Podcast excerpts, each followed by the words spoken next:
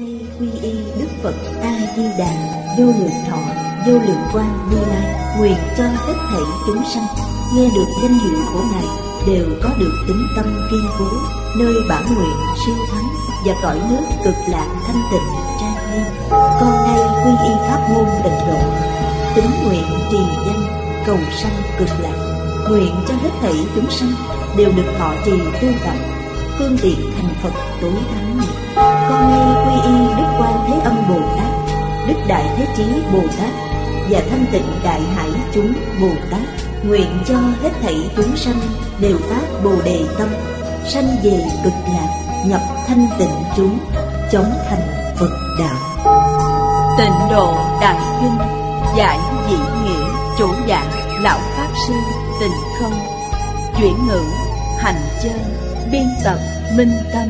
Thời gian giảng ngày năm tháng bảy năm hai nghìn không trăm mười một, địa điểm Phật Đà Giáo dục Hiệp hội Hồng Kông, tập bốn trăm tám mươi.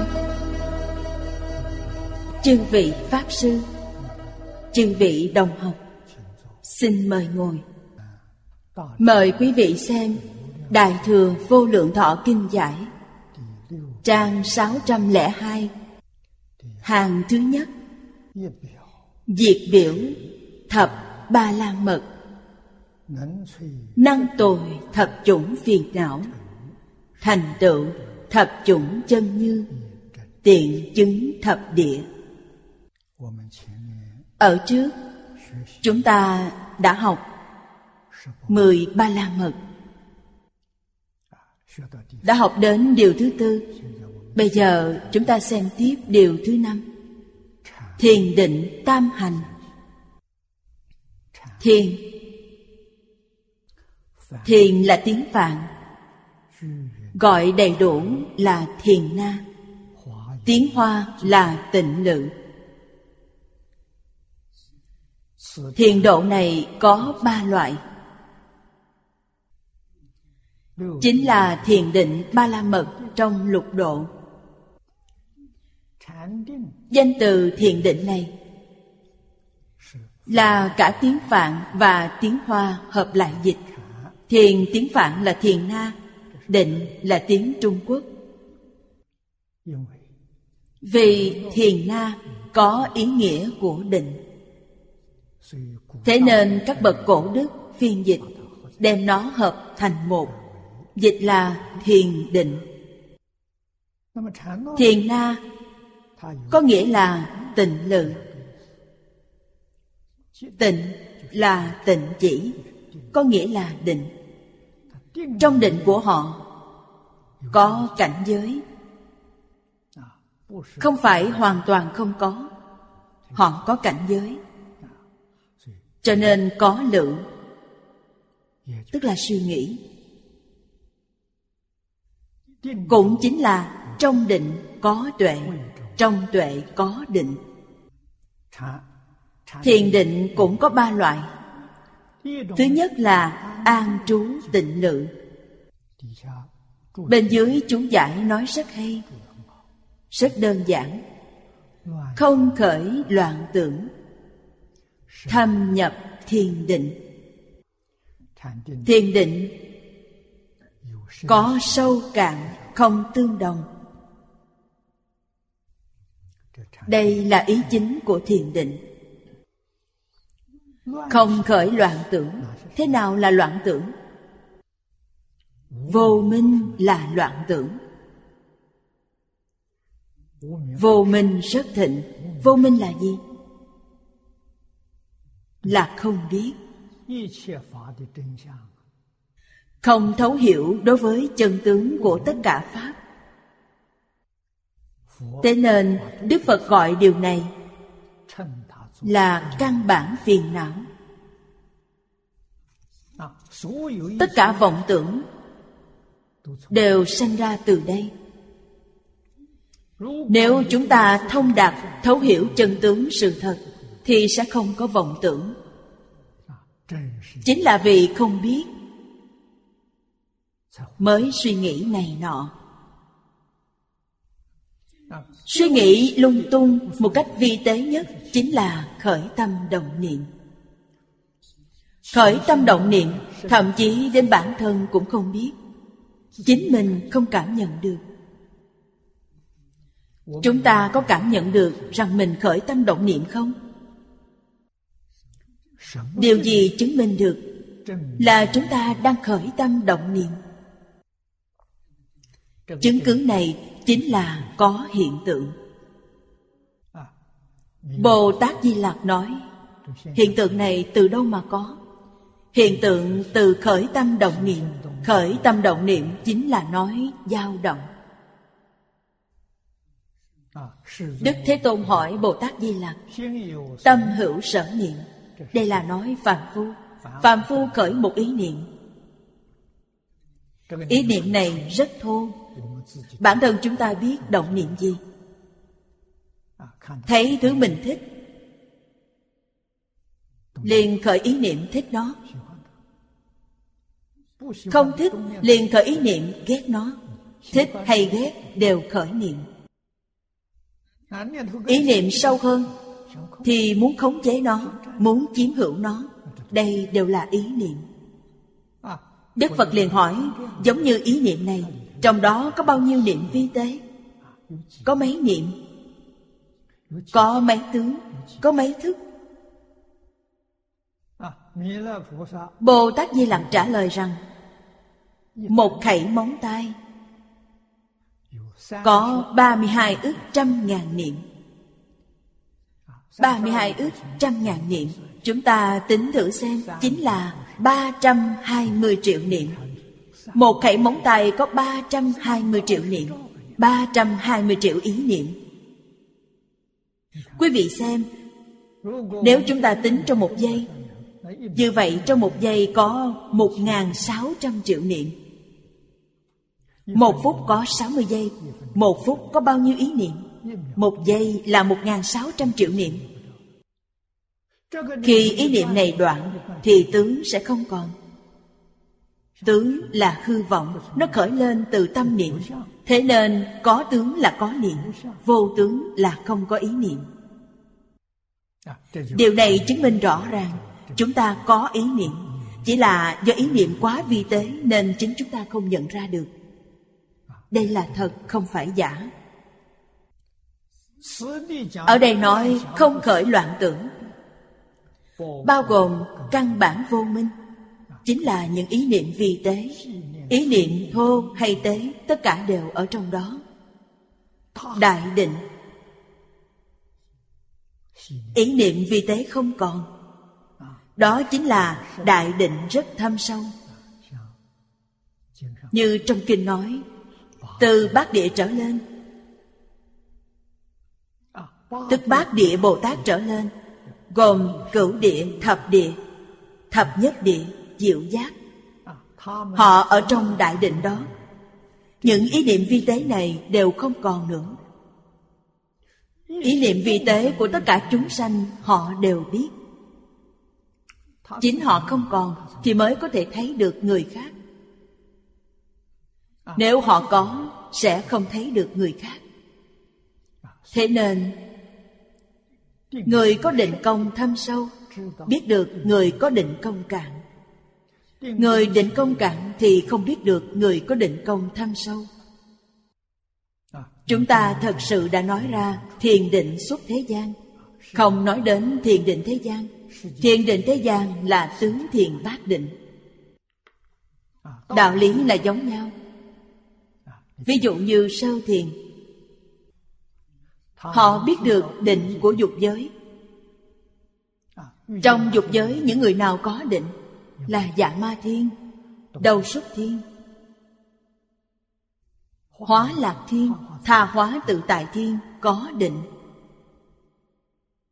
Sơ thiền biết được định của họ, nhưng sơ thiền không biết được nhị thiền, vì nhị thiền cao hơn họ. Nhị thiền biết được sơ thiền nhưng không biết được tam thiền. Từ đó cho ta thấy A-la-hán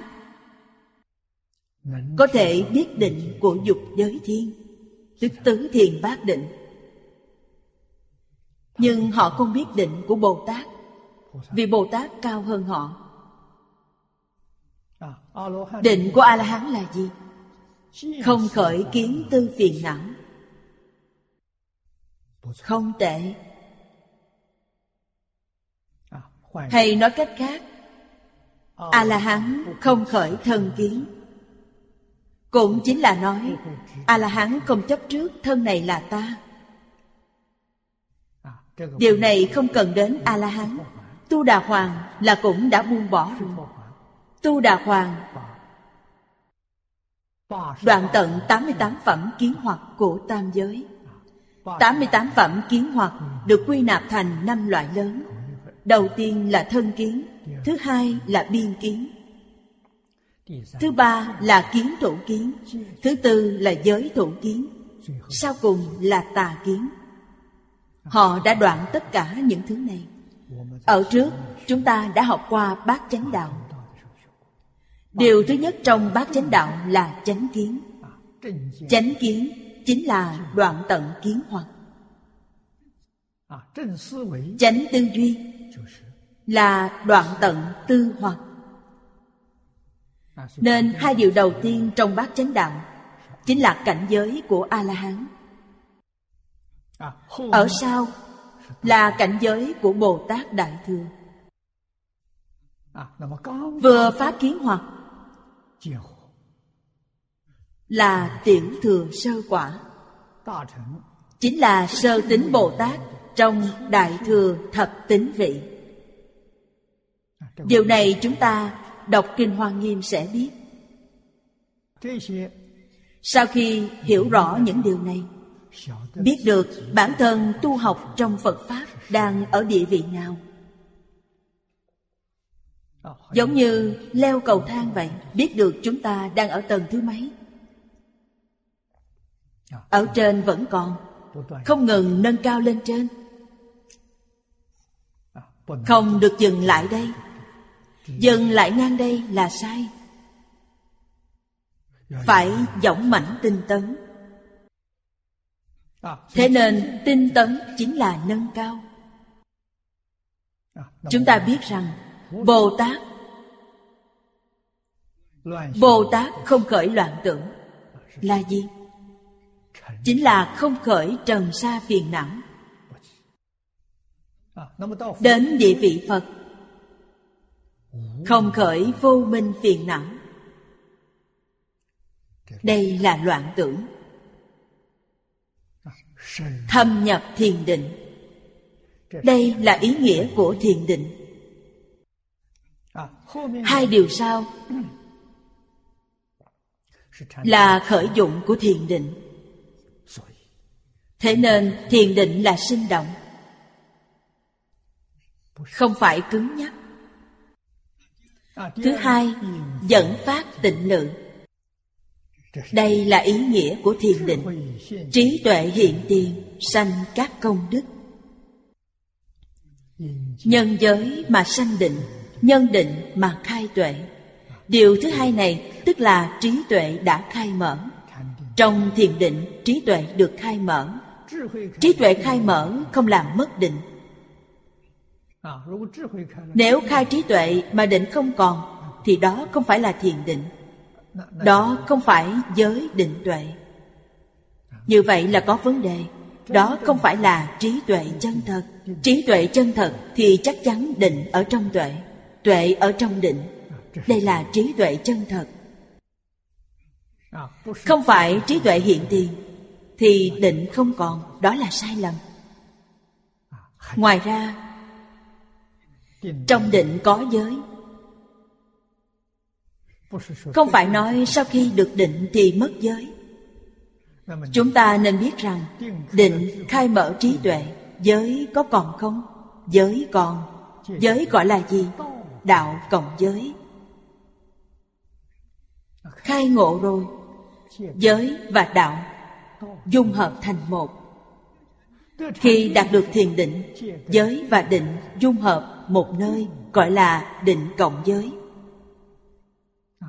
Không phải nói không còn nữa.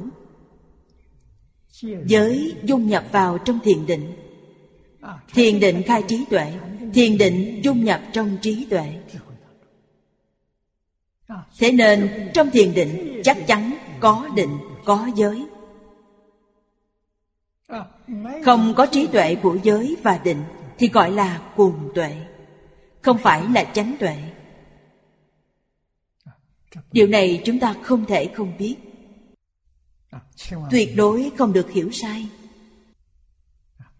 Nên nó sinh ra các công đức. Nếu tuệ hiện tiền mà không có định và giới, nó sẽ sinh ra các phiền não. Như vậy là sao? Tức là họ sanh khởi loạn tưởng. Vì họ có định, có giới, không loạn tưởng, là sanh công đức.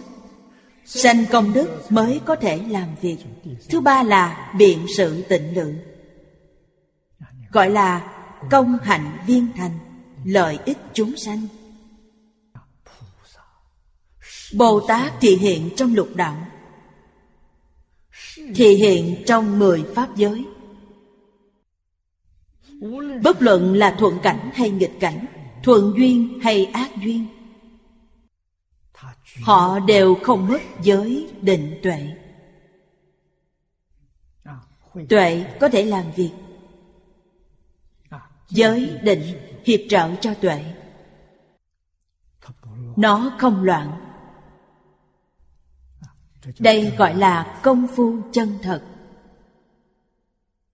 Điều này tương ưng với tự tánh, tương ưng với tánh đức. Cho nên nhất định phải biết cảnh giới của thập ba la mật. Biết rồi mới biết được phải chăng chúng ta đạt được, phải chăng chúng ta đang thực hành thiền định ba la mật. Thiền định thật hay là thiền định giả? Thông thường nói lục độ. Càng về sau, cảnh giới càng cao hơn. Ở sau nhất định bao gồm ở trước. Ở trước là gì? Ở trước có bố thí, có trì giới, có nhẫn nhục, có tinh tấn, có tất cả. Tuyệt đối sẽ không mất đi. Bây giờ chúng ta đang ở tầng lầu thứ năm, bốn tầng ở dưới nhất định có. Nếu không thì tầng thứ năm này cũng không tồn tại. Chúng ta có bố thí, chưa chắc có thể trì giới, chưa chắc nhẫn nhục được, không nhất định có nó. Nhưng có trì giới, chắc chắn có bố thí, nhất định buông bỏ được. Có nhẫn nhục thì nhất định có trì giới. Ở sau cảnh giới luôn cao hơn trước. Ở đây nói thập ba la mật, cũng không ngoại lệ. Điều thứ mười sau cùng nhất định bao gồm chín điều trước, rất viên mãn. Đây là Bồ Tát đạo, không phải tiểu thường pháp. Thứ sáu, tuệ độ tam hành. Đây là nói đến bát nhã. Tuệ độ này có ba loại, chính là bát nhã ba la mật. Tiếng Phạn gọi là bát nhã. Thứ nhất, sanh không vô phân biệt tuệ, là pháp bình đẳng chiếu tục đế, không có tướng sanh diệt. Ở đây sanh là chúng sanh, cũng chính là vạn pháp. Chúng duyên hòa hợp mà sanh ra thì gọi là chúng sanh. Phàm hiện tượng do chúng duyên hòa hợp mà sanh. Chư vị thử nghĩ xem, điều gì không phải chúng duyên hòa hợp mà sanh? Thân thể này của chúng ta, nói thô một chút là phân thành năm loại lớn: sắc, thọ, tưởng, hành, thức. Đây là năm loại lớn. Hòa hợp, chúng duyên hòa hợp nên hiện ra thân tướng này. Đây là nói sơ lược. Khi chúng tôi mới học Phật, chư vị hòa thượng tiền bối đã dạy chúng tôi như vậy. Chúng tôi cũng hoàn toàn tiếp nhận. Bây giờ thì chúng ta biết, chúng ta biết nhiều hơn họ. Hiện nay chúng ta biết Đức Phật nói ngũ uẩn hòa hợp. Đây là cơ sở. Đây là gì? Là căn cơ của tất cả các hiện tượng. Sắc, thọ, tưởng, hành, thức. Ngày nay, giới khoa học nói ba loại hiện tượng. Chúng ta có thể gọi chúng là hiện tượng tự nhiên. Vì một niệm bất giác mà xuất hiện hiện tượng này. Đây là gì? Chính là A Lại Gia. Pháp Tướng Tông nói tứ phần của A Lại Gia. Nghiệp tướng của A Lại Gia, khoa học gọi là năng lượng. Kiến phần của A Lại Gia, khoa học gọi là tin tức. Tướng phần của A Lại Gia, khoa học gọi là vật chất. Chính là tam tế tướng của A Lại Gia, gọi là A Lại Gia. Đây là gì? Đây là thần. Trong tôn giáo gọi là chủ tạo vật. Toàn thể vũ trụ đều là nó tạo ra. Nó sẽ thay đổi. A Lại Gia sẽ thay đổi. Vì sao? Vì A Lại Gia có tư tưởng. Chỉ cần có tư tưởng, ngũ uẩn này tùy theo ý niệm mà khởi biến hóa. Tứ thánh pháp giới là do nó tạo ra. Lục phàm pháp giới cũng là do nó kiến tạo. Ý niệm của tứ thánh pháp giới thuần tịnh thuần thiện, liền trở thành tịnh độ, liền thành thánh nhân. Trong lục phàm hoàn toàn là nhiễm ô, thiện ác hỗn tạp, tướng không thanh tịnh. Ba đường lành là thiện. Thiện niệm biến hiện ra. Ba đường ác là ác niệm biến hiện ra. Toàn là ý niệm, không rời khỏi ý niệm. Có thể tạo ra mười pháp giới là ngũ uẩn. Bồ Tát Quán Thế Âm hành thâm bát nhã ba la mật, nhìn thấy ngũ uẩn đều là không. Ngũ uẩn bất khả đắc. Ngài nhìn thấy như thế nào? Chính là như Bồ Tát Di Lặc nói, một khẩy móng tay có ba mươi hai ức trăm ngàn niệm. Quý vị thấy, niệm niệm thành hình, đây chính là sắc. Hình giai hữu thức. Trong mỗi hiện tượng vật chất đều có thọ tưởng hành thức. Nó không thể rời xa. Một giây là một trên một ngàn sáu trăm triệu niệm.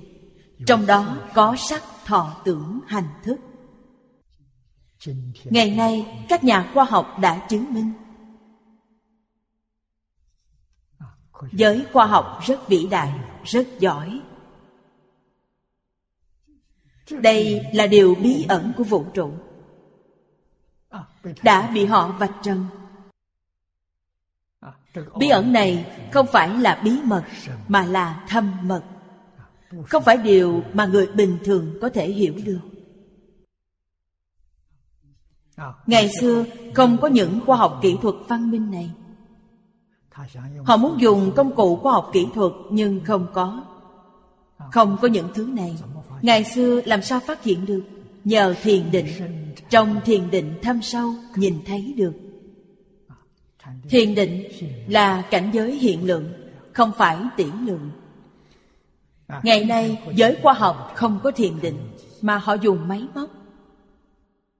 Họ dùng máy móc và khoa học kỹ thuật phát hiện được, nhìn thấy được. Như vậy cũng thật đáng nể. Biết được có thứ này tồn tại, có ưu điểm. Ưu điểm gì? Biết được những gì trong kinh điển nói là thật, không phải giả. Khoa học đã chứng minh được. Cho nên sanh không vô phân biệt tuệ. Sanh không chính là Đại sư Huệ Năng nói năng sanh vạn pháp. Biến pháp giới hư không giới. Thể tánh tất cả pháp là gì? Là không, là liễu bất khả đắc. Trong kinh Bát Nhã nói nhất thiết pháp vô sở hữu, tất cánh không, bất khả đắc. Tất cả pháp ngay trước mắt chúng ta. Thân cũng là một trong tất cả pháp. Ý nghĩa này quá sâu sắc. Bát Địa Bồ Tát nhìn thấy, đương nhiên được thọ dụng. Trước thất địa thì không đạt được. Như chúng ta hiện tại, chúng ta hiện tại là giải ngộ, đã minh bạch. Không phải là chứng ngộ. Không phải chứng ngộ tức không được thọ dụng. Thấu triệt biết có vấn đề này nhưng không được thọ dụng. Căn cứ theo lời Phật dạy thì trước thất địa đều là giải ngộ, không phải chứng ngộ. Bát địa đã chứng ngộ. Chứng ngộ đạt được thọ dụng giống như Phật vậy. Từ bát địa trở lên, năm vị thứ này đạt được lợi ích. Được lợi ích gì? Triệt để buông bỏ. Quả thật không còn khởi tâm động niệm nữa. Giống như viên Liễu Phàm vậy. Rất nhiều đồng học đã đọc qua Liễu Phàm tứ huấn. Viên Liễu Phàm có thể ngồi ba ngày ba đêm ở trong thiền đường với Vân Cốc Thiền Sư mà không hề khởi ý niệm. Đó là định. Phải chăng là định thật? Không phải. Không phải là định của Phật Pháp, nhưng ông ta định. Vì định trong định của Phật Pháp là có lượng, còn ông ta có định mà không có lượng. Như vậy cũng không dễ. Vân Cốc Thiền Sư tán thán khâm phục ông ta. Người phàm không làm được như thế. Ngồi ba ngày ba đêm trong thiền đường mà không khởi lên vọng tưởng nào. Ngài khen ngợi công phu của ông không tệ. Ông tu như thế nào? Ông ta nói con không có công phu. Vậy tại sao ông không khởi vọng niệm nào? Do mạng của con, ông Khổng đã đoán chắc con khởi động niệm cũng vô dụng, nên thôi, thà rằng không khởi vọng niệm. Thiền sư Vân Cốc cười lớn. Tôi tưởng rằng ông là thánh nhân, thì ra ông cũng chỉ là một kẻ phàm phu. Tức là sao? Như vậy cũng là định, nhưng định đó là vô tưởng định. Cũng không tệ, đó là thiền định thế gian, vô tưởng định của tứ thiền thiên. Ông ta không nghĩ gì cả, vì có người đã định sẵn vận mệnh, nghĩ cũng chỉ là vọng tưởng, nghĩ suông, hà tất phải nghĩ đến nó. Thế nên ông Liễu Phàm là vô tưởng định, không phải là thiền định của nhà Phật. Trong thiền định của nhà Phật có cảnh giới, có tịnh có lượng, nhưng ông ta có tịnh mà không có lượng. Đây là điểm không giống nhau. Vì sao ông Liễu Phàm có thể không nghĩ đến bất cứ điều gì? Vì có người coi số mạng của ông đã chứng minh. mười lăm tuổi, ông được ông Khổng đoán số mạng. Lúc đó, ông đã hơn ba mươi tuổi, khoảng gần bốn mươi tuổi. Ông nói hai mươi năm. mười lăm tuổi, hai mươi lăm tuổi, ba mươi lăm tuổi. Ông ta nói hơn hai mươi năm nay, ông Khổng xem mạng của ông không sai chút nào. Thời gian mỗi năm, hình như số mạng đều hoàn toàn đã an bài, không sai chút nào. Ông ta là một người đọc sách, tham gia thi cử, được hạng thứ mấy. Mỗi năm chính phủ cấp lương thực, được bao nhiêu thạch bao nhiêu đấu, hoàn toàn giống với những gì đã nói, không hề sai. Ông ta tin số mạng là thật, không phải giả, nên không nghĩ đến bất kỳ điều gì. Suốt đời đều là mạng, không có chút nào do người. Câu nói này ông Liễu Phàm đã chứng minh. Thông thường chúng ta nghe được câu này nhưng không chứng minh được, còn ông Liễu Phàm đã chứng minh hai câu nói này. Suốt đời đều là mạng, hoàn toàn không do người. Thiền sư Vân Cốc nói với ông ta, mạng không phải thật. Vì ông tin nó, giữ chặt nó, nên không làm thiện mà cũng không làm ác, ngày ngày xoay chuyển theo vận mệnh, bị vận mệnh câu thúc, chết trong vận mệnh đó. Liễu Phàm cũng rất thông minh, nghe nói vậy liền tỉnh ngộ. Mạng từ đâu đến? Mạng được tạo ra trong quá khứ. Con người đều có vận mệnh. Vì sao người khác không giống chúng ta? Chúng ta cứ mãi ôm lấy vận mạng. Còn người khác như thế nào? Người khác mỗi ngày có thiện niệm, có ác niệm, có thiện hành, có ác hành. Mỗi ngày đều có cộng trừ nhân chia. Ác niệm nhỏ thì giảm, thiện niệm nhỏ thì tăng, ác niệm lớn thì trừ, thiện niệm lớn thì nhân. Ngày ngày có tăng giảm thêm bớt, nhưng mức độ tăng giảm thêm bớt không lớn, nên vận mệnh này có thể đoán rất chuẩn. Nếu chúng ta có thiện lớn hoặc ác lớn thì không đoán ra được. Vì sao? Vì vượt ra ngoài tiêu chuẩn đó nên không đoán đúng. Ông Liễu Phàm hiểu được vấn đề này, liền thỉnh giáo thiền sư Vân Cốc làm sao cải tạo vận mệnh. Thiền sư dạy, đoạn tất cả điều ác, tu tất cả điều thiện. Dạy ông ta tu công đức này, mỗi ngày đều phản tỉnh, ghi lại những việc làm bất thiện và những điều thiện, hai bên so sánh, mỗi ngày đều đối chiếu. Dùng phương pháp này chưa đến một năm, ông Khổng xem mạng ông ta không đúng. Năm thứ hai dự thi, coi mạng ông ta đứng thứ ba, thế nhưng ông đứng thứ nhất, đã vượt khỏi vận mệnh.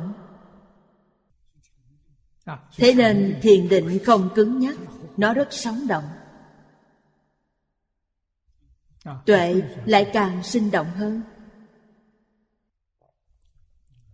Cho nên trí tuệ vô phân biệt. Chư vị thử nghĩ xem, không còn phân biệt chấp trước, đương nhiên cũng không còn, chính là trí tuệ Bồ Tát. Nó có thể chiếu tục đế một cách bình đẳng. Tục đế là thế tục, là những gì? Chính là thập pháp giới. Bồ Tát đối với tất cả chúng sanh trong mười pháp giới. Chúng sanh ở đây là nghĩa rộng, bao gồm hữu tình chúng sanh, vô tình chúng sanh, cây cỏ hoa lá, sơn hà đại địa, đều là chúng duyên hòa hợp mà sanh ra. Phàm hiện tượng do chúng duyên hòa hợp mà sanh khởi, đều gọi là chúng sanh. Cũng tức là nói, chúng sanh trong mười pháp giới, họ đều rõ ràng thấu triệt. Sanh không, vô phân biệt tuệ. Chân tướng là gì? Tướng không sanh diệt.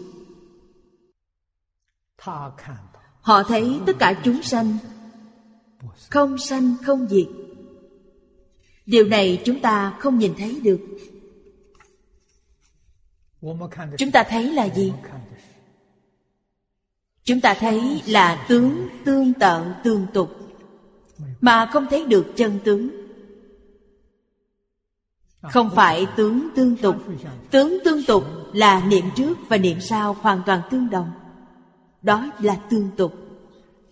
Tướng ở trước và sau không giống nhau. Quả thật giống như chúng ta xem phim vậy.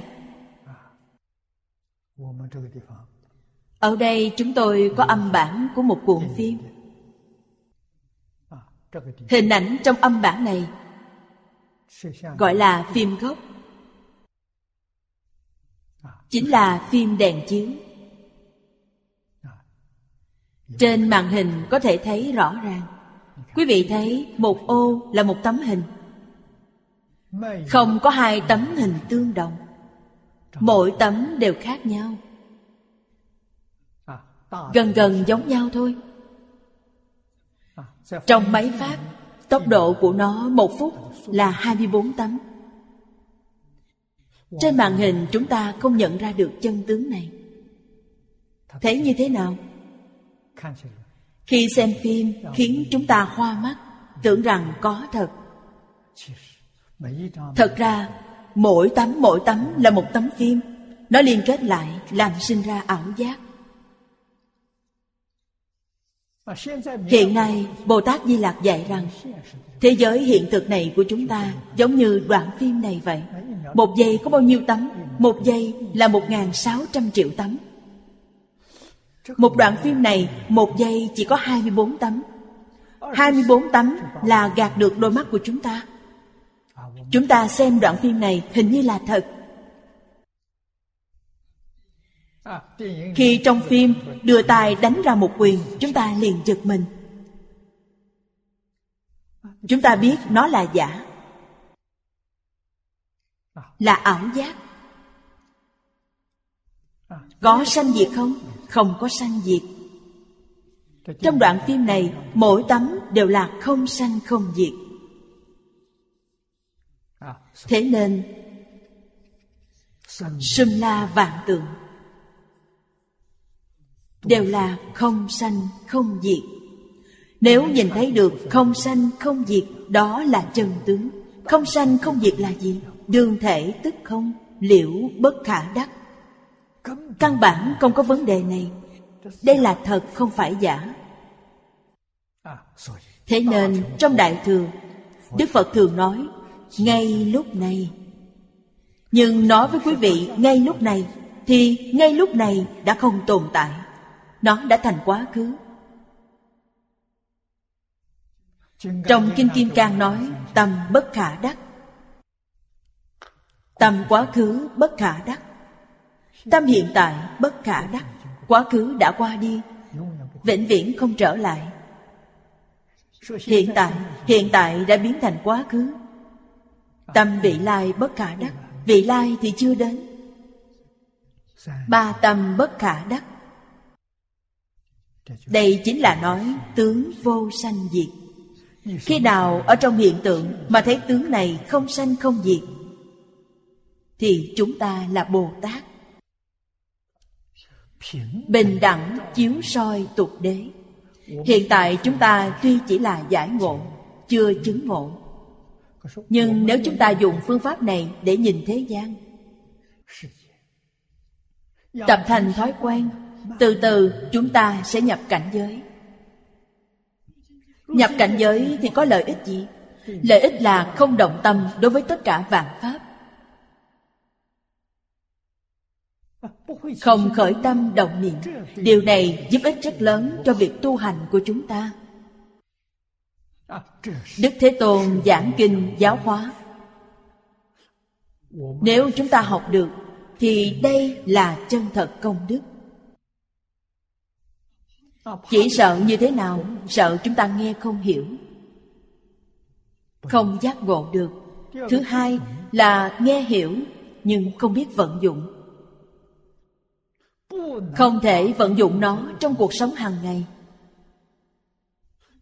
vận dụng trong việc đối nhân xử thế. Nếu biết vận dụng thì trong tâm chúng ta không còn thất tình lục dục.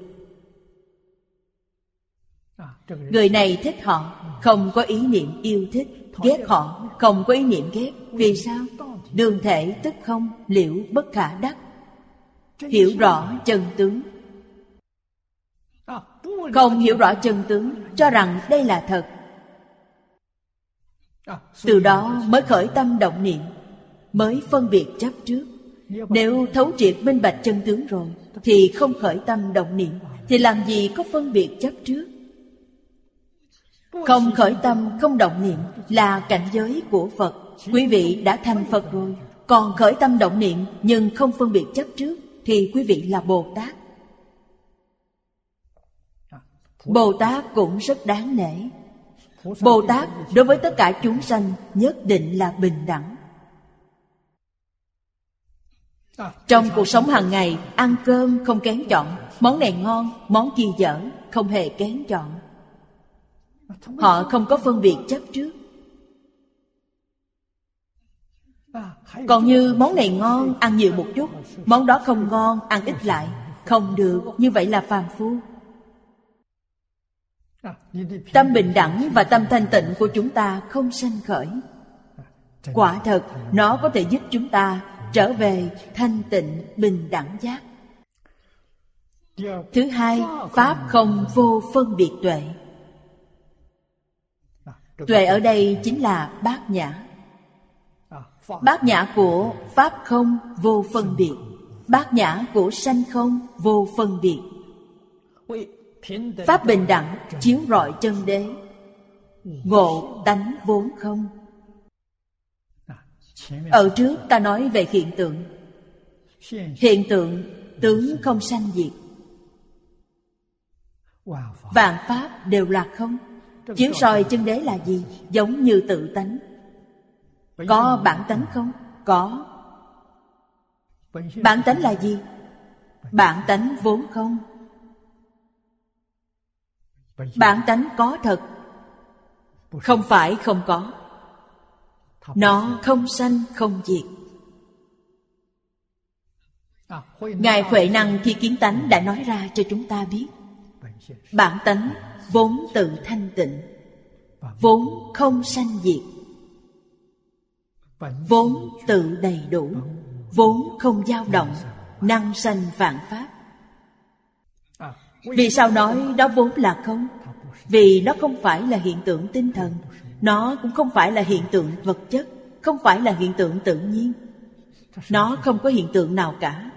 Thế nhưng nó có thể sanh ra mọi hiện tượng. Vốn nó không có bất kỳ hiện tượng nào, nhưng có thể sanh ra tất cả mọi hiện tượng, nên bản tánh vốn không. Các bậc cổ đức nói bản tánh bổn thiện. Bổn thiện đó là gì? Chúng ta thử nghĩ đến năm câu nói của Ngài Huệ Năng. Chữ bổn thiện này bao hàm cả năm câu trên, bao gồm thanh tịnh, bao gồm không sanh không diệt, bao gồm vốn tự đầy đủ, bao gồm vốn không dao động, bao gồm năng sanh vạn pháp. Chính là bổn thiện. Đây chính là Phật giáo, làm phong phú nền văn hóa bản địa. Chúng ta dùng kinh Phật để giải thích bản tánh bổn thiện. Nói rõ ràng hơn, minh bạch hơn, đem tánh của nhân chi sơ tánh bổn thiện nói thành Phật tánh, nói thành tự tánh. Làm phong phú thêm chữ thiện này, quý vị thấy đã nói ra rất nhiều nghĩa. Vốn tự thanh tịnh chính là bổn thiện, vốn không thanh tịnh chính là bổn thiện, vốn tự đầy đủ, vốn không dao động, chính là bổn thiện, còn năng sanh vạn pháp. Đây là chiếu soi chân đế. Thứ ba, câu không vô phân biệt tuệ. Chiếu là chiếu cả chân lẫn tục, chiếu soi trung đạo, vượt lên nhị không ở trước, tất cả đều bình đẳng, gọi là tuệ độ. Từ câu này chúng ta biết được sanh không vô phân biệt tuệ chính là trí tuệ nhị thường, trí tuệ quyền giáo Bồ Tát. Thứ hai là pháp không vô phân biệt tuệ, chính là trí tuệ Bồ Tát. Thứ ba, câu không vô phân biệt tuệ, chính là trí tuệ Phật. Ở đây là trí tuệ của Phật. Trong Kinh Hoa Nghiêm là từ sơ trụ trở lên, chính là trí tuệ của Phật, Pháp Thân Đại Sĩ. Họ ở trong nhất chân Pháp giới, chính là ở cõi thật báo. Pháp không vô phân biệt tuệ trú ở cõi phương tiện hữu dư. Sanh không vô phân biệt tuệ là hai loại trước của cõi phương tiện hữu dư, chính là thanh văn, duyên giác. Pháp không là Bồ Tát và Phật. Trong lục đạo không có, thế nên lục đạo là mê hoặc điên đảo, không có trí tuệ chân thật. Ở sau có chú thích nhỏ: thế nào gọi là tục đế? Kiến lập tất cả pháp. Từ tướng mà nói, chân đế là đoạn tận tất cả pháp. Từ lý mà nói, từ tánh mà nói,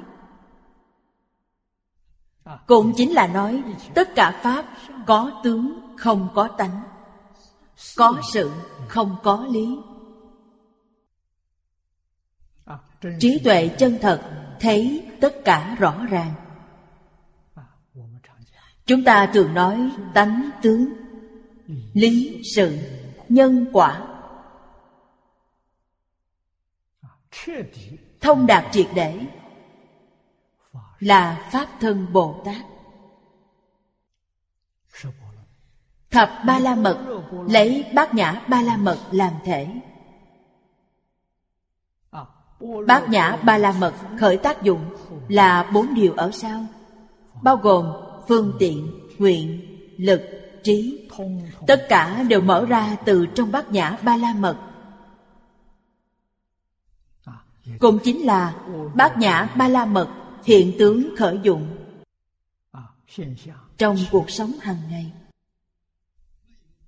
Không có Bát Nhã Ba La Mật thì bốn điều sau hoàn toàn không có. Thứ bảy, phương tiện cũng có ba loại. Thứ nhất, tấn thú quả hướng phương tiện, vị tu chư công đức hồi hướng Phật quả. Hồi hướng bằng cách nào? Đọc bài kệ hồi hướng là coi như đã hồi hướng rồi sao? Có hình thức hồi hướng nhưng không có thực chất hồi hướng. Hiện nay người học Phật đa số đều như vậy, thế nên không đạt được lợi ích chân thật. Hình thức thì phải có thực chất, hình thức này mới khởi được tác dụng. Thực chất là gì? Là chân tâm. Mỗi ngày tôi hồi hướng cầu sanh tịnh độ, chỉ là nói bằng miệng. Có muốn đi không? Không muốn đi. Nếu nói bây giờ phải đi, không được, tôi không thể chết. Nếu ở Phật đường này treo tấm biển bảy ngày nhất định vãng sanh, kêu gọi mọi người đến niệm Phật, không có người nào đến. Bảy ngày sau chết, điều này không được. Như vậy là không thể, nên họ không phải thật, là giả. Phải hiểu đạo lý này, chúng ta phải cố gắng phản tỉnh. Rốt cuộc chúng ta là thật hay là giả? Bây giờ Phật A Di Đà đến tiếp dẫn, chúng ta có hoan hỷ không? Phải chăng là lập tức đi theo Ngài, bỏ hết tất cả, đi theo ngay? Như vậy mới là thật, đó là thực chất hồi hướng. Thế nên ngày nay chúng ta hồi hướng không phải là thật. Ngày ngày đều nghĩ đến cầu sanh tịnh độ. Trên thực tế Phật A-di-đà vừa đến thì đã giật mình sợ hãi. Không được, như vậy là phải chết.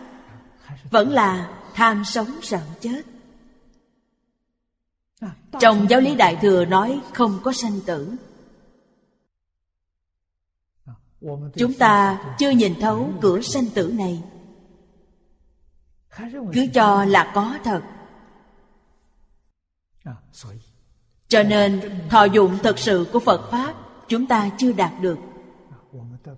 Chúng ta chỉ đạt được một đến hai phần trăm. Như vậy quá ít. Nếu chúng ta thực sự khế nhập, những điều đạt được vô cùng phong phú. Đây đúng là thú hướng Phật quả. Ví dụ tu tịnh độ, đích thực mỗi ngày đều hy vọng cầu sanh tịnh độ. Thế nên, các bậc cổ đức dạy chúng ta hai pháp môn, hân hoan và ghét bỏ. Đây là trong Kinh Phật nói. Đối với thế giới ta bà này, phải có tâm quyết định xa lìa, phải từ bỏ nó. Còn đối với thế giới Tây Phương Cực Lạc, phải có tâm quyết định, muốn đạt được. Nó mới khởi tác dụng. Tác dụng gì? Tác dụng cảm ứng đạo giao với Phật A-di-đà. Thọ mạng chúng ta chưa đến, có thể đi không? Có thể. Thật tâm cầu thì thọ mạng cũng không cần. Thật tâm cầu không cần thọ mạng, nhưng Phật vẫn chưa đến tiếp dẫn. Như vậy là sao? Không phải Phật không linh, mà do chúng ta còn nhiệm vụ chưa hoàn thành. Quý vị có nhiệm vụ không? Quý vị có nhiệm vụ gì? Những chúng sanh khổ nạn này quá đáng thương. Hiện nay chúng ta vẫn còn nhân duyên này, khuyên dạy mọi người, nói rõ ràng minh bạch về lý sự nhân quả của thế giới cực lạc, khiến cho những người có duyên giác ngộ cũng có thể tin sâu nguyện thiết, cầu sanh tịnh độ. Đây chính là nhiệm vụ của chúng ta. Vì chúng ta có nhân duyên với chúng sanh, nếu như hết duyên thì Đức Phật sẽ đến tiếp dẫn. Ngài nhất định đến. Khi nào muốn đi, khi đó Ngài sẽ đến.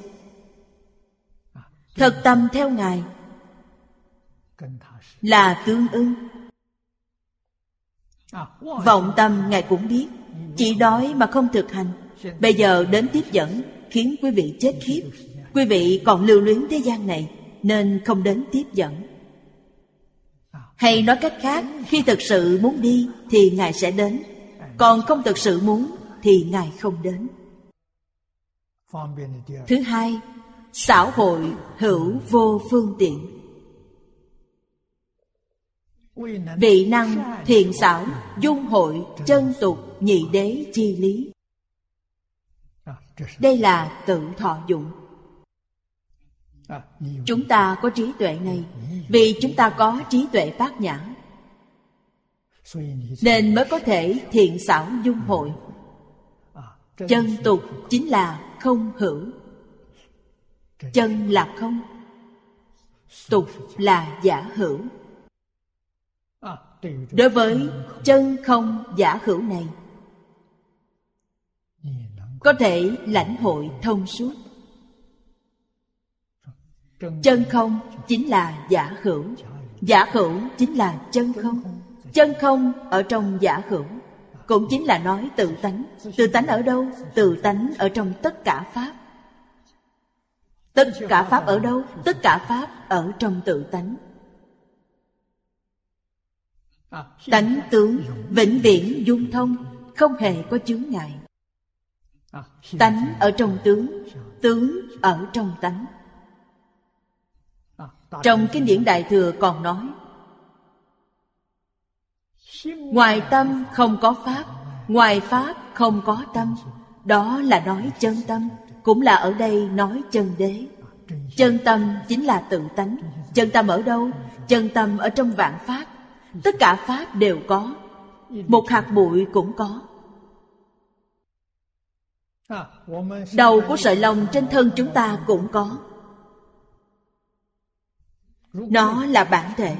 Nếu không có, tướng sẽ không có. Nó có thể hiện tướng, có thể năng sanh vạn pháp. Trong Hoàng Nguyên Quán nói, loại thứ hai trong ba loại chu biến, đó là xuất sanh vô tận. Xuất sanh vô tận này chính là biến hóa vô tận. Không chỉ thiên biến vạn hóa, mà nó biến hóa tùy theo ý niệm của chúng ta. Thông thường người ta không thể khống chế được ý niệm. Ai là người khống chế được? Người có định công thì có thể khống chế được. Người không có định công không thể khống chế. Người không có định công quả thật gọi là loạn tưởng. Trong độ thứ năm, phần thiền định có nói, không khởi loạn tưởng. Loạn tưởng đó vận dụng rất hay. Người có định công thật sự mới có thể khống chế. Thế nên không có định làm sao được. Không có định, chúng ta niệm Phật không tốt. Trong Phật hiệu bị xen vào rất nhiều loạn tưởng, phá hoại công phu niệm Phật. Đạo lý chính là như vậy. Có thể thấy tu hành chân chánh không phải là việc dễ dàng. Thập ba la mật thật ra là một vấn đề, chính là chân tu. Chân tu nhất định đầy đủ thập ba la mật, không thể phân khai nó ra từng loại độc lập được, không thể. Trong kinh Hoa Nghiêm nói, một tức là tất cả, tất cả tức là một. Ví dụ mười điều này, một là mỗi một điều. Trong một điều đầy đủ chín điều khác. Ví như bố thí, trong bố thí có trì giới, có nhẫn nhục, có tinh tấn, có bát nhã, có phương tiện, nguyện, lực trí, tất cả đều có. Đây chính là một, tức là tất cả.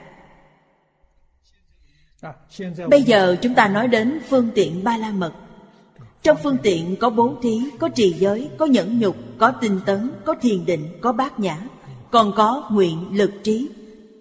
Đầy đủ tất cả. Đây mới được gọi là viên dung. Ở đây nói thiện xảo dung hội, chân không diệu hữu. Tục là diệu hữu. Thứ ba, bất xả bất thọ phương tiện. Đây là đối với chúng sanh, giúp chúng sanh. Vị bạc tế chúng sanh. Bạc là bạc khổ, tế là tế độ, phải độ chúng sanh. Từ bi cứu tế chúng sanh. Liễu đạt năng sở giai không, tôi có thể độ họ, họ là người tôi độ. Năng độ, sở độ đều bất khả đắc. Khuyết điểm của chúng ta ngày nay là gì? Tôi có thể độ, tôi đi độ họ. Năng độ, sở độ đều có, bất không. Tất cả đều có thì phiền phức rất lớn. Vì sao? Vì trong này dễ sanh loạn tưởng, sẽ sanh tình chấp, dễ khởi phân biệt, dễ khởi chấp trước. không những không thể độ chúng sanh, mà ngay đến bản thân cũng rơi vào trong đó. Tự và tha đều không thể độ. Thế nên nhất định phải thấu đạt. Năng, sở đều là không. Tâm địa thanh tịnh, không nhiễm chút bụi trần. Nhưng về sự thì như thế nào? Về sự tuyệt đối không xa rời. Chúng ta tự nhiên siêng năng nỗ lực làm, làm một cách viên mãn, không xa rời chúng sanh, không lìa xa chúng sanh, lại năng và sở đều không. Đây là gì? Đây là trí tuệ. Trong này không có tình chấp. Vì sao phải độ họ? Vì thấy chúng sanh đau khổ. Vì sao phải độ họ? Vì biết chúng sanh với mình là nhất thể, cùng một tự tánh. Tự tha không hai. Nhìn thấy, nghe thấy, tiếp xúc được đều là chúng sanh có duyên. Không thấy, không nghe, không tiếp xúc được là vô duyên. Phật không độ người không có duyên. Quý vị đã thấy, đã nghe, đã tiếp xúc. Họ có khổ nạn thì phải đưa tay cứu giúp, phải giúp đỡ họ. Giúp bằng cách nào? Dùng trí tuệ, không phải tình cảm. Vận dụng trí tuệ này chính là từ bi. Từ bi tức là trí tuệ. Giúp chúng sanh quan trọng nhất. Không gì bằng giúp họ giác ngộ. Giúp họ giác ngộ tức là phải dạy họ. Vì vậy, trong Kinh Kim Cang nói rất hay: bố thí bảy báo trong đại thiên thế giới, không bằng nói cho người khác nghe một bài kệ bốn câu. Nói lên điều gì? Dù bố thí của cải nhiều đến đâu cũng không bằng bố thí pháp. Bố thí pháp khiến họ được giác ngộ. Giác ngộ, vấn đề liền được giải quyết. Dù cho quý vị có thật nhiều của cải châu báu cũng không thể giải quyết được vấn đề. Họ vẫn mê, không giác ngộ, nên không thể giải quyết vấn đề. Đức Thế Tôn đại từ đại bi, ngày ngày đều bố thí, đầy đủ viên mãn ba loại bố thí. Quý vị giảng kinh thuyết pháp dạy học cho người khác, phải dùng thân thể, phải dùng trí tuệ, phải dùng sức lực, phải dùng miệng lưỡi. Đây là gì? Đây là bố thí nội tài. Chúng tôi dùng thân thể này, trí tuệ của mình để phục vụ cho quý vị, chính là bố thí nội tài, bố thí tài. Nói cho quý vị những phương pháp đạo lý, chính là pháp thí. Sau khi nghe xong, giác ngộ, tỉnh ngộ, minh bạch, đó gọi là bố thí vô úy. Quý vị thấy, chỉ một việc giảng kinh thuyết pháp mà đầy đủ cả ba loại bố thí. Một tức là ba, ba tức là một. Không phải phần ra ba phần để làm, lập tức làm hết cả ba, viên mãn tất cả. Đức Thế Tôn từ bi cứu thế đều là giảng kinh thuyết pháp, hiện thân thuyết pháp. Ngài biểu diễn cho chúng ta thấy, đó là gì? Đó là tài thí, là bố thí nội tài. Làm cho chúng ta thấy, chúng ta xem hiểu, chính là pháp bố thí. Cho nên trong biểu diễn đó cũng có ba loại bố thí. Từ miệng nói ra cũng là ba loại bố thí. Mỗi niệm đều không lìa chúng sanh khổ nạn, là ba loại bố thí của ý nghiệp, đầy đủ viên mãn. Thứ tám là nguyện độ. Nguyện độ này có ba loại. Nguyện gì? Chúng ta xem bên dưới. Thứ nhất, cầu Bồ Đề nguyện. Đây là chánh nguyện. Vị tự cầu Phật quả. Trong đời này của chúng ta chỉ có một nguyện vọng như vậy. Không muốn thăng quan, không muốn phát tài. Đối với pháp thế gian đều không có ý muốn, chỉ có một ý muốn, đó là muốn thành Phật. Thành Phật là gì? Điều này nên biết. Phật chính là trí tuệ, là giác ngộ. Chính là muốn tìm lại trí tuệ và giác ngộ trong tự tánh. Đây gọi là thành Phật. Như thế nào gọi là tìm lại? Vì trí tuệ và giác ngộ trong tự tánh là vốn có, cho nên mới gọi là tìm lại. Hiện nay thì sao? Hiện tại đang mê Mê thất tự tánh, nên trở thành chúng sanh, biến thành chúng sanh trong lục đạo. Chính là như vậy. Chúng sanh trong lục đạo thật sự đã giác ngộ, họ sẽ thành Phật, gọi là làm Phật. Phật và chúng sanh là một, không phải hai. Chúng sanh đang trong trạng thái mê hoặc, Phật trong trạng thái giác ngộ. Như vậy mà thôi. Đức Phật dạy tất cả chúng sanh đều có trí tuệ đức tướng của Như Lai, là thật không phải giả. Tất cả chúng sanh vốn là Phật. Mỗi câu nói đều là thật, không phải giả. Chúng ta cần tìm trí tuệ và giác ngộ của chúng ta về chăng? Cần. Vì sao? Vì không tìm lại thì quá khổ. Chúng ta đều cảm thấy là người quá khổ. Khi xem lại tận tường thì trong sáu đường không có đường nào tự tại, đều không viên mãn. Phước báo của thiên nhân rất lớn, cũng có sanh lão bệnh tử, cũng có cầu bất đắc khổ, oán tắng hội khổ, ái biệt ly khổ, tất cả đều có.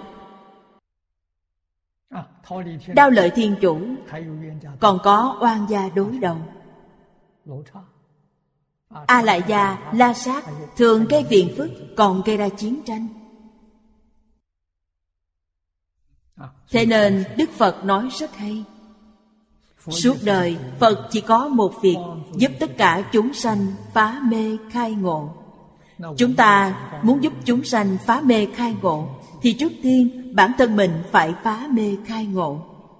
Chúng ta theo Phật Bồ Tát học tập thì tự mình thật sự đã phá mê khai ngộ. Cũng có thể giống như Phật Bồ Tát vậy, đi giáo hóa chúng sanh, giúp chúng sanh phá mê khai ngộ. Cho nên điều đầu tiên là phải tự cầu quả Phật. Tự mình chưa giác ngộ, không thể giác tha. Tự mình muốn giác ngộ, không thể không buông bỏ. Đức Phật dạy vì sao chúng ta mê? Chính là một niệm của chúng ta sai lầm. Coi thân này là ta. Nguồn gốc của mê lầm chính là đây. Đây là tam tế tướng của A Lại Gia. Khi mê, từ trong A Lại Gia xuất hiện Mạt Na thức. Mạt Na thức chính là ta. Thế là bắt đầu mê, mê đến cùng. Mạt Na thức là gì? Mạt Na thức là tình chấp của chính mình. Tính chất của nó là ngã kiến, chấp trước kiên cố, có cái ta. Trong đó đầy đủ tham sân si, có ngã ái, ngã si, ngã mạn. Ngã mạn chính là sân nhuế. Ngã ái tức là tham ái. Cho nên kinh nói rằng tứ đại phiền não thường tương tùy. Khởi lên từ đâu? Từ lúc chúng ta bắt đầu mê. Nên phiền não này gọi là câu sanh phiền não. Bản chất của phiền não là gì? Bản chất của phiền não là trí tuệ. Khi mê thì trí tuệ biến thành phiền não. Cần phải biết phiền não là gì.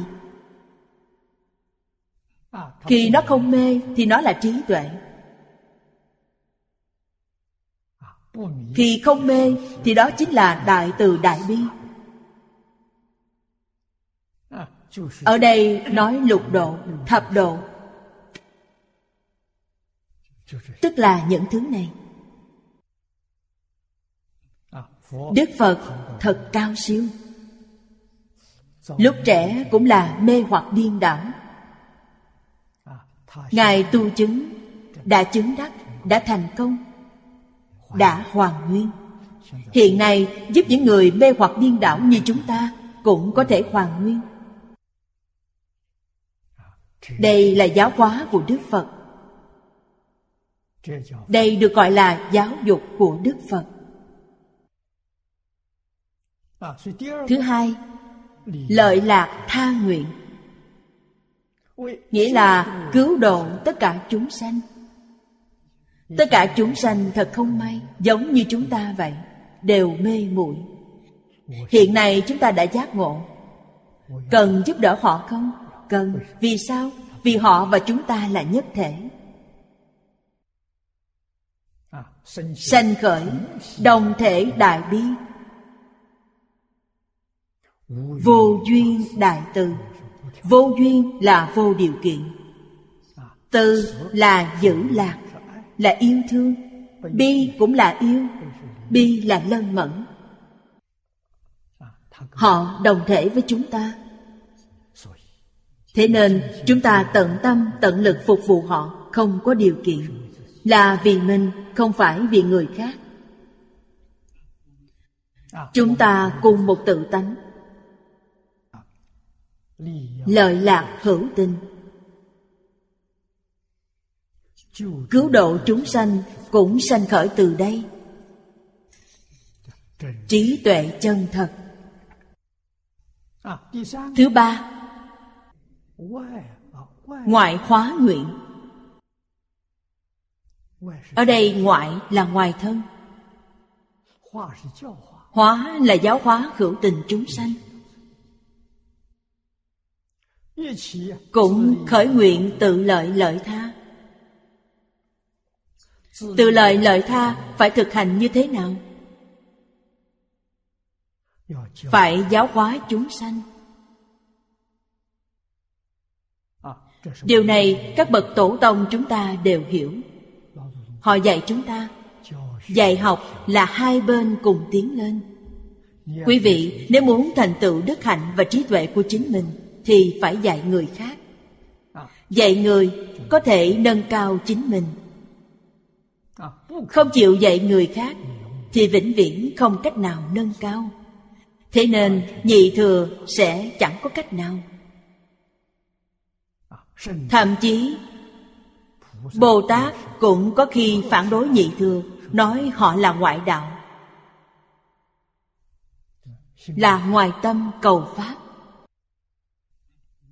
Nếu thật sự chấp trước trong cảnh giới tiểu thừa, không thể tránh nhỏ theo lớn, Phật đều chê trách họ. Họ đã sai. Phải biết cách quay đầu. Quý vị học điều đó không sai, nhưng không được viên mãn. Chỉ là thoát ly luân hồi lục đạo, không thể thoát ly mười pháp giới. Quý vị chưa kiến tánh được. Thế nên trong mười pháp giới, quý vị thấy Thanh Văn, A-la-hán, cao hơn là Bích Chi Phật, cao hơn nữa là Bồ Tát, là Phật. Phật trong mười pháp giới, Thiên Thai Đại Sư gọi là tương tự tức Phật, không phải chân Phật mà là giả Phật. Vì sao nói là giả? Vì vẫn dùng A Lại Gia, chưa chuyển được A Lại Gia thành bốn trí. Chuyển thức thành trí là chân Phật, chưa chuyển chính là tương tự tức Phật. Có thể nói họ dùng A Lại Gia giống như lục đạo của chúng ta vậy, nhưng họ dùng chính đáng, còn chúng ta thì dùng lệch lạc, dùng tà. Sao họ dùng được chính đáng? Vì họ học Phật, họ hoàn toàn y giáo phụng hành, những gì Đức Phật dạy họ đều thực hành. Họ rất giống Phật, thế nhưng họ vẫn khởi tâm đồng niệm. Còn chân Phật thì sao? Chân Phật thì không khởi tâm, không động niệm. Không khởi tâm, không động niệm là dùng chân tâm, còn khởi tâm động niệm là dùng A Lại Gia. Đạo lý chính là như vậy. Nếu họ chuyển thức thành trí thì họ là chân Phật, không phải giả Phật. Tuy là chân Phật nhưng như thế nào? Chưa viên mãn. Trí tuệ chưa viên mãn, thế nên gọi là Pháp Thân Đại Sĩ, tức bốn mươi mốt địa vị Pháp Thân Đại Sĩ của cõi thật báo trang nghiêm. Đây đều gọi là phần chứng tức Phật. Họ chưa viên mãn. Viên mãn chỉ có một vị. Trong Kinh Hoa Nghiêm nói là diệu giác. Đẳng giác cao hơn nữa là diệu giác. Đó là viên mãn, gọi là cứu cánh Phật quả, cứu cánh viên mãn. Từ đẳng giác trở xuống, đây là bốn mươi mốt vị Bồ Tát, bao gồm thập trụ, thập hạnh, thập hồi hướng, thập địa, đẳng giác. bốn mươi mốt địa vị này gọi là phần chứng tức Phật. Họ là thật, không phải giả, nhưng họ chưa viên mãn. Vì sao chưa viên mãn? Vì chưa đoạn tập khí vô thỉ vô minh. Vô minh không còn nữa, phải biết điều này. Họ đích thực không khởi tâm, không động niệm. Tập khí vô minh rất khó đoạn, cũng không có cách nào đoạn được. Chỉ có cách đừng quan tâm đến nó, lâu ngày tự nhiên nó không còn. Phải cần bao nhiêu thời gian? Trong Kinh Hoa Nghiêm nói ba A Tăng kỳ kiếp sẽ mất đi, hoàn toàn không còn nữa. Hoàn toàn không còn chính là diệu giác Như Lai, là cứu cánh quả Phật. Điều này hoàn toàn không còn. Bây giờ chúng ta đã hiểu. Cõi thật báo không thấy nữa. Họ đi đâu? Họ đến thường tịch quan. Họ thực sự trở về với tự tánh. Từ đây chúng ta thấy được điều gì? Thấy một tuần hoàn lớn. Quý vị thấy, một niệm bất giác tức là mê, giống như khởi điểm này. Đây là khởi điểm trải qua vô lượng kiếp tu hành. Tu hành đến minh tâm kiến tánh, đến địa vị phần chứng này, chính là địa vị Viên Giáo Sơ Trú Bồ Tát. Không khởi tâm, không động niệm, vô minh không còn. Nhưng tập khí vô minh phải trải qua ba A Tăng kỳ kiếp mới hoàn toàn biến mất. Hoàn toàn không còn, lại trở về đến khởi điểm, trở về với tự tánh. Một vòng tuần hoàn lớn. Vậy chúng ta muốn hỏi, trở về khởi điểm có còn mê không? Đức Phật dạy không còn nữa. Đồng nghĩa nói, quý vị đi du lịch một vòng, bây giờ lại trở về nhà. Trở về nhà còn đi nữa không? Không muốn đi nữa. Không muốn đi có thể khởi tác dụng không? Khởi tác dụng. Chúng sanh có cảm, Ngài liền có ứng. Khi cảm ứng có đi không? không đi, quá tuyệt diệu. Vì sao?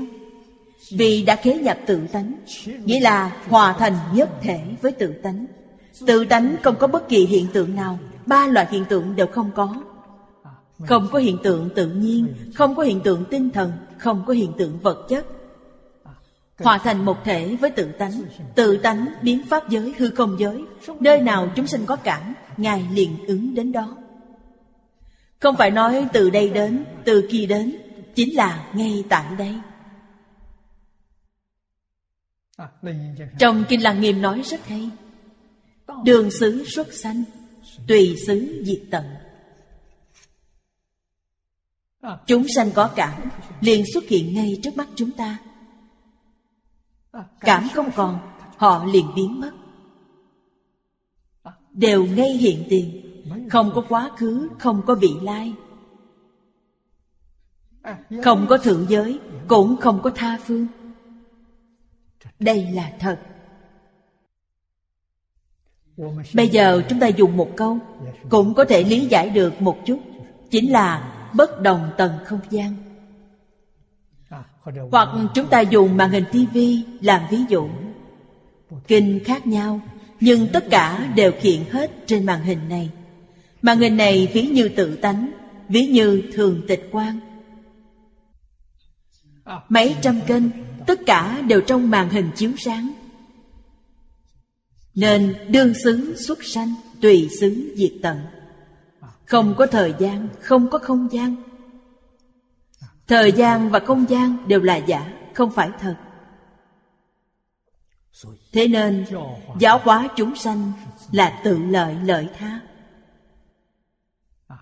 Chúng ta nên biết bốn mươi mốt vị Pháp Thân Đại Sĩ, chính họ không tu, bản thân đạt đến đỉnh cao, không khởi tâm, không động niệm.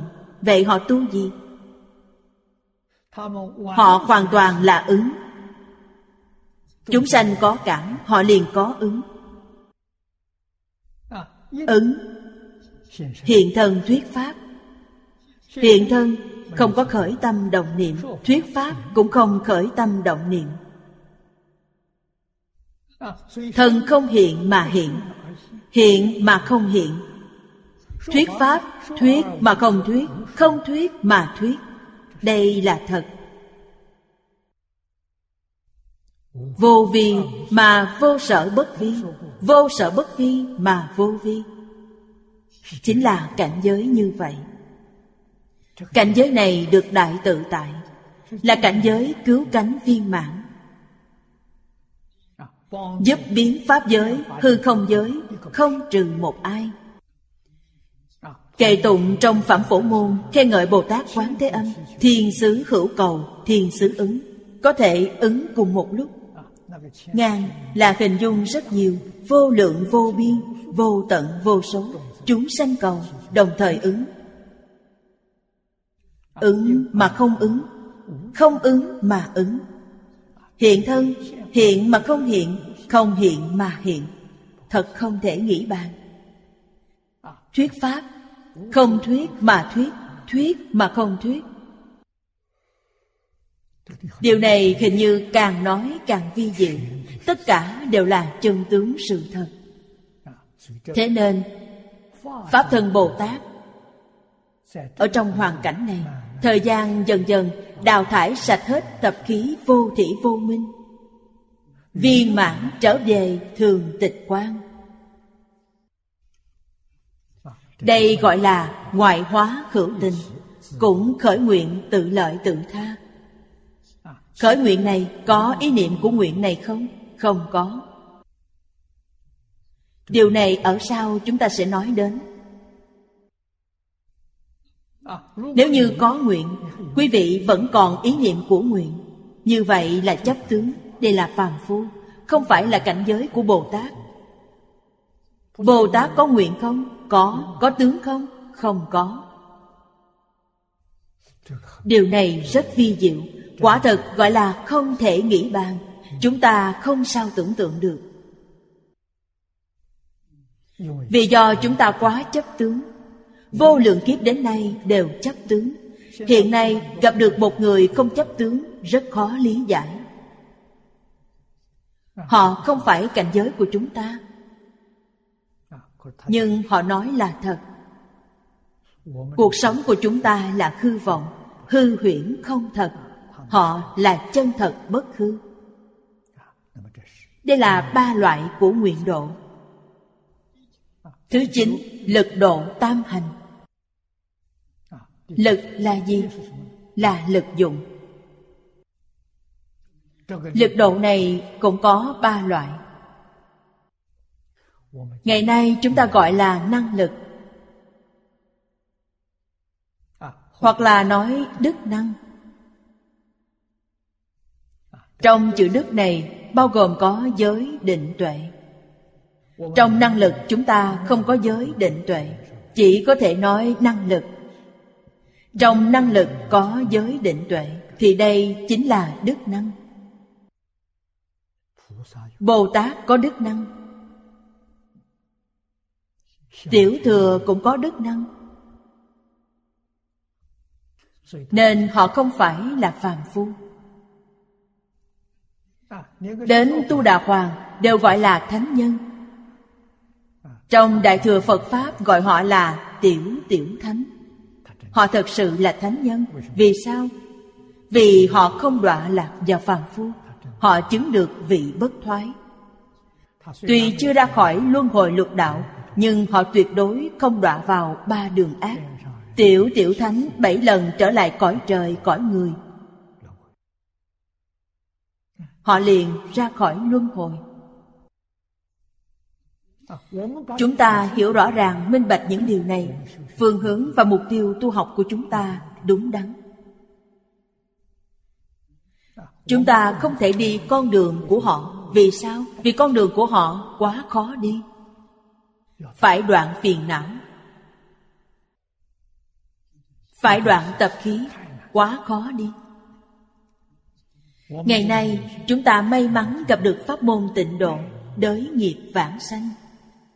Chúng ta có thể đem tập khí phiền não đến thế giới cực lạc, đem đến đó rồi từ từ đoạn tận. Pháp môn này quá thù thắng, vô cùng thù thắng. Trong kinh Đức Phật dạy, bao nhiêu Bồ Tát muốn cầu pháp môn này, nhưng không có nhân duyên.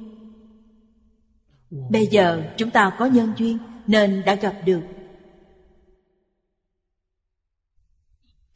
Gặp được rồi, nếu không nắm bắt nó, bỏ lỡ qua, như vậy quả thật là đáng tiếc. Chính quý vị phải thường nghĩ đến, trăm ngàn vạn kiếp khó gặp được,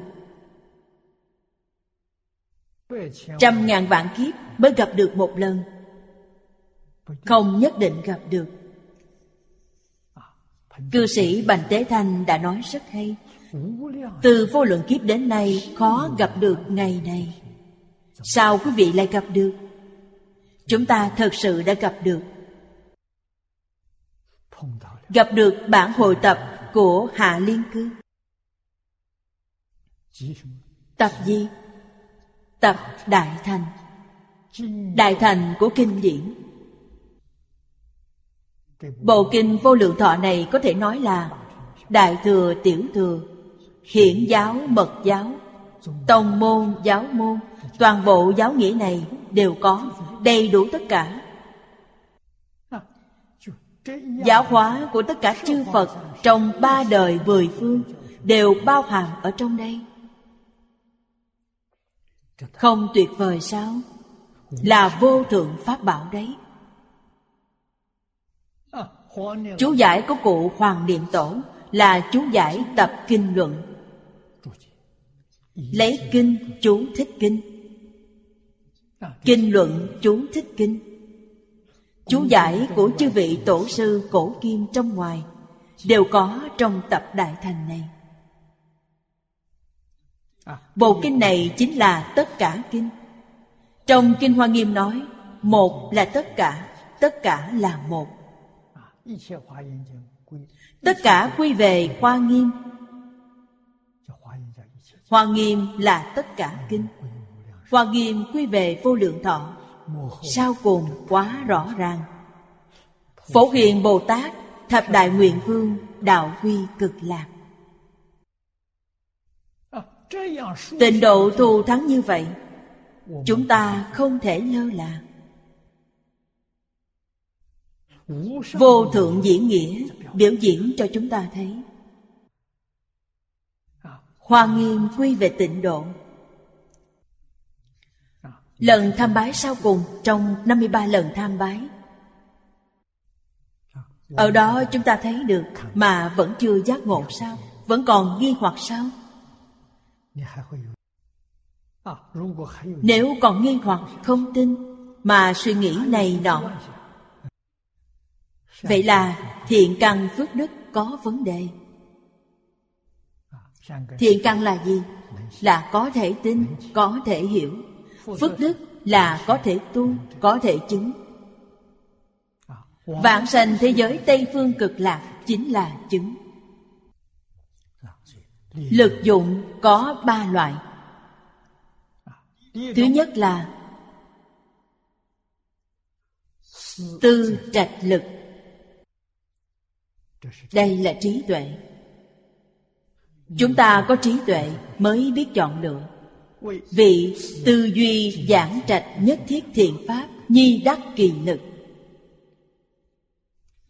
Ngày nay chúng ta dùng trí tuệ chân thật chọn lựa pháp môn tịnh độ, chọn bản hội tập kinh Vô Lượng Thọ, chọn chú giải của cụ Hoàng Niệm Tổ.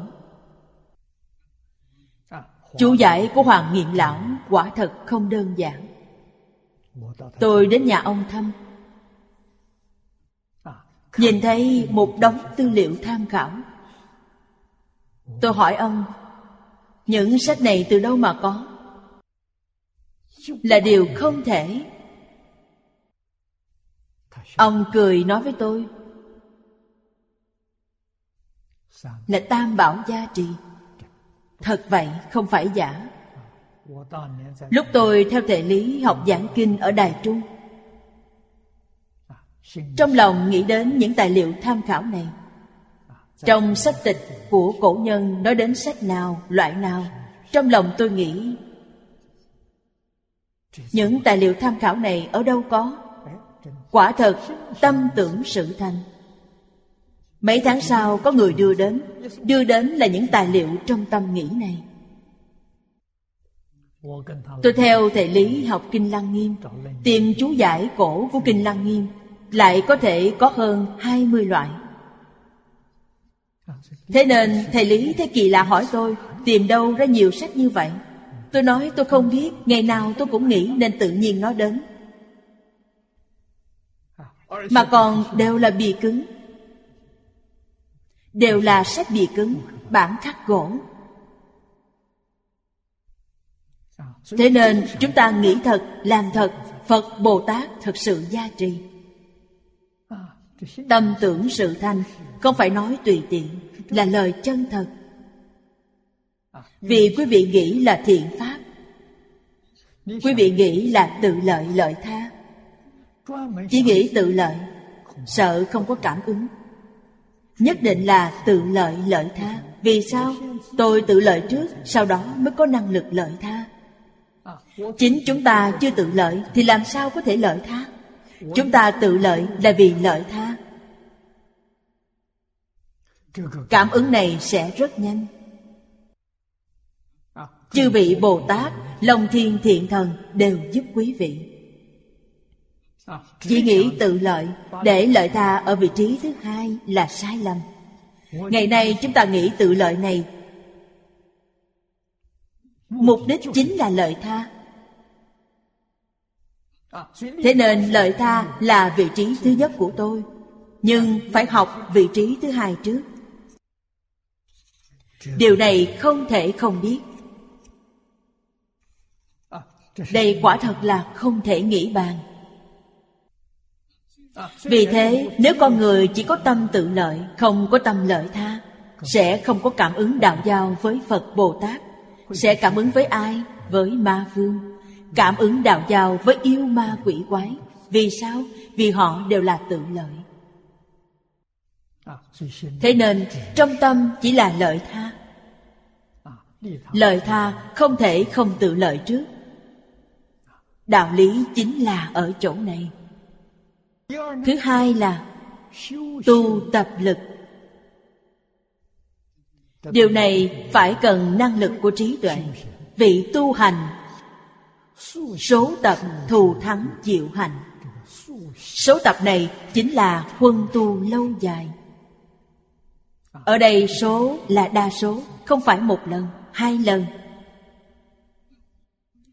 Cổ nhân dạy rằng thâm nhập một môn, huân tu lâu dài. Số tập là huân tu lâu dài. Đây gọi là diệu hạnh.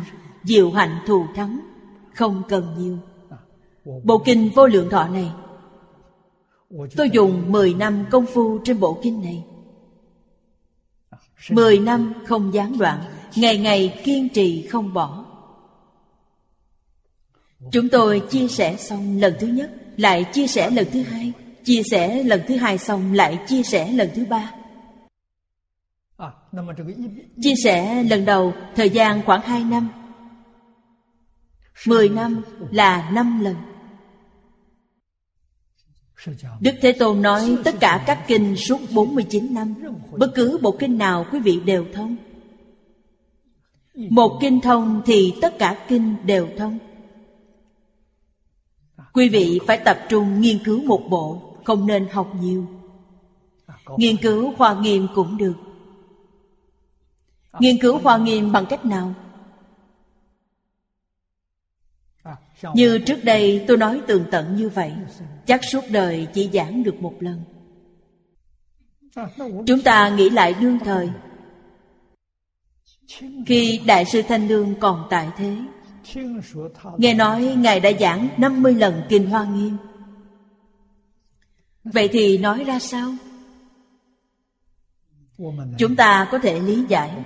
Lúc đó nhân tâm thiện căn sâu dày, không cần nói tường tận như vậy, nói sơ là được.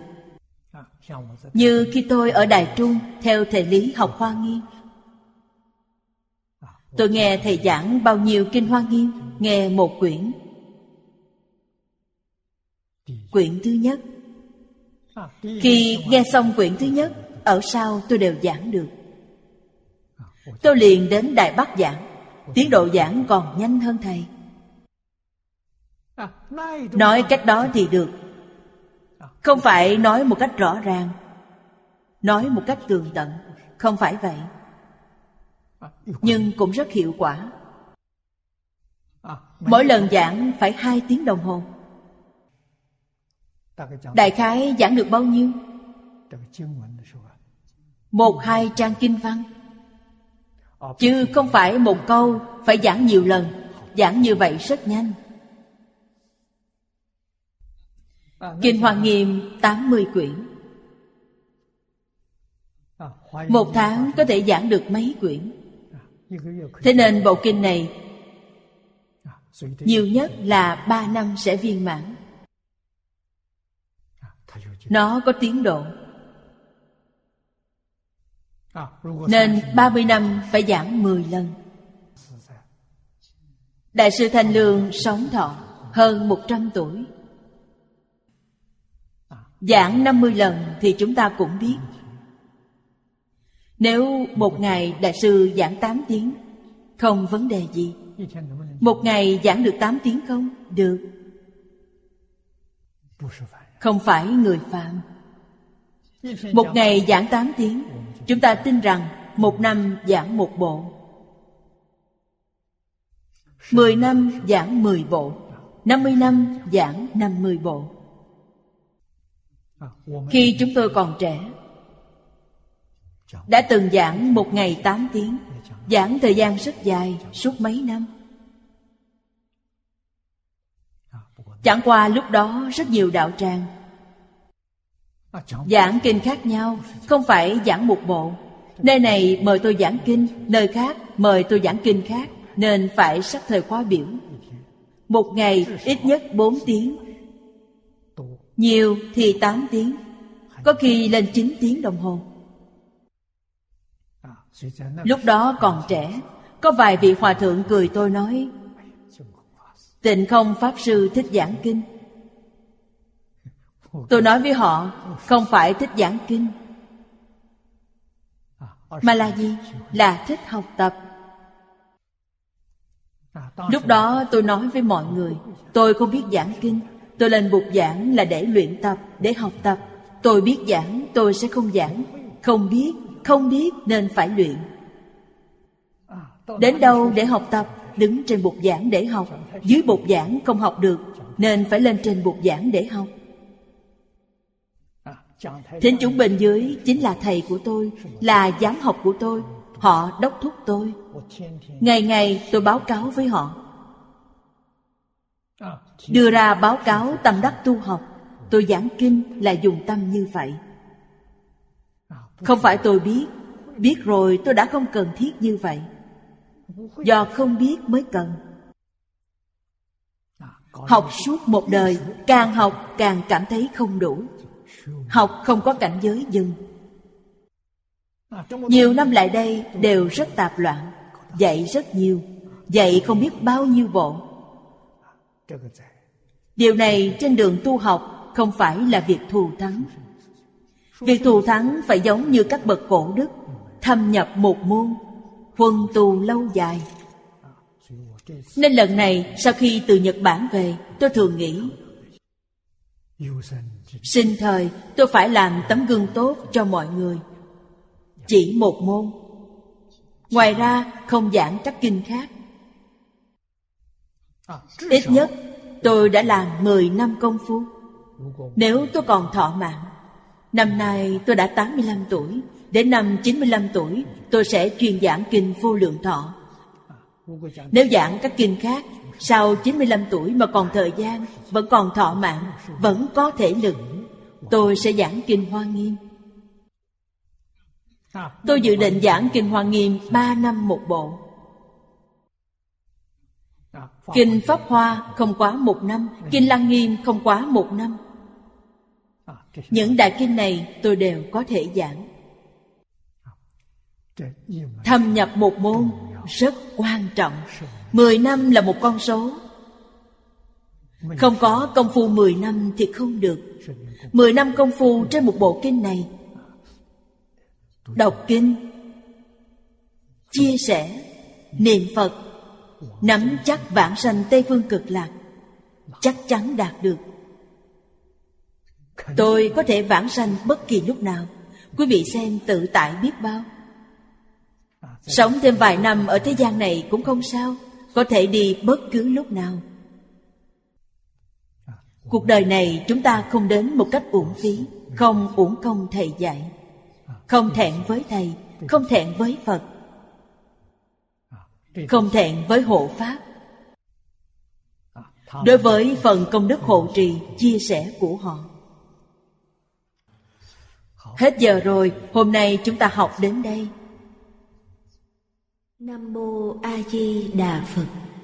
Nguyện đem công đức này hồi hướng bốn ân và ba cõi, nguyện khắp pháp giới các chúng sanh đồng sanh cực lạc thành Phật đạo.